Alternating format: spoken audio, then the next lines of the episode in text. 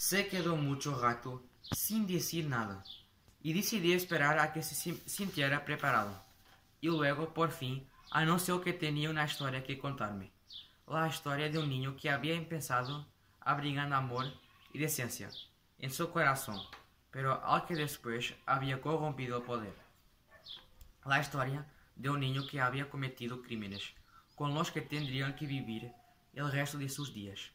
Un niño que había hecho daños a gente que lo quería y que había contribuido a las muertes de aquellos que no le habían mostrado más que cariño.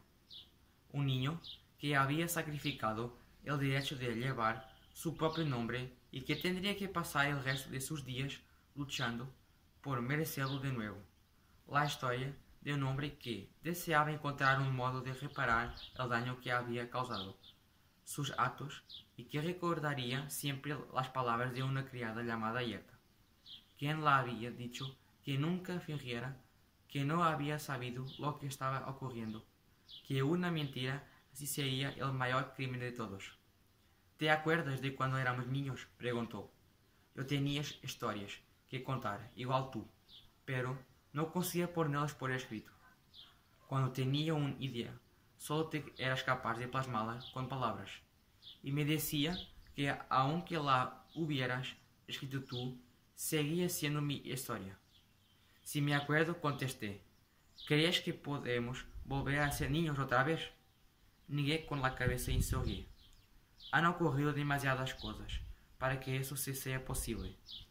Pero, ¿puedes contarme lo que te pasó cuando te marchaste de Mar-?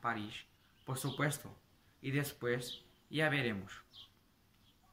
Va a llamarme mucho rato contarte esta historia, me dijo Pierrot.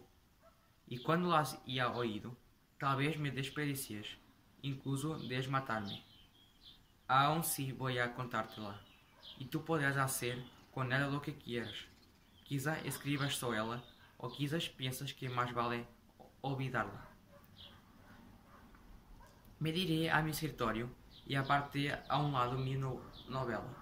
Ao fim e ao cabo, era trivial comparada com o que ela iba a contar-me, e podia volver a ela por dia, quando já hubieses oído todo o que ele tinha que dizer-me.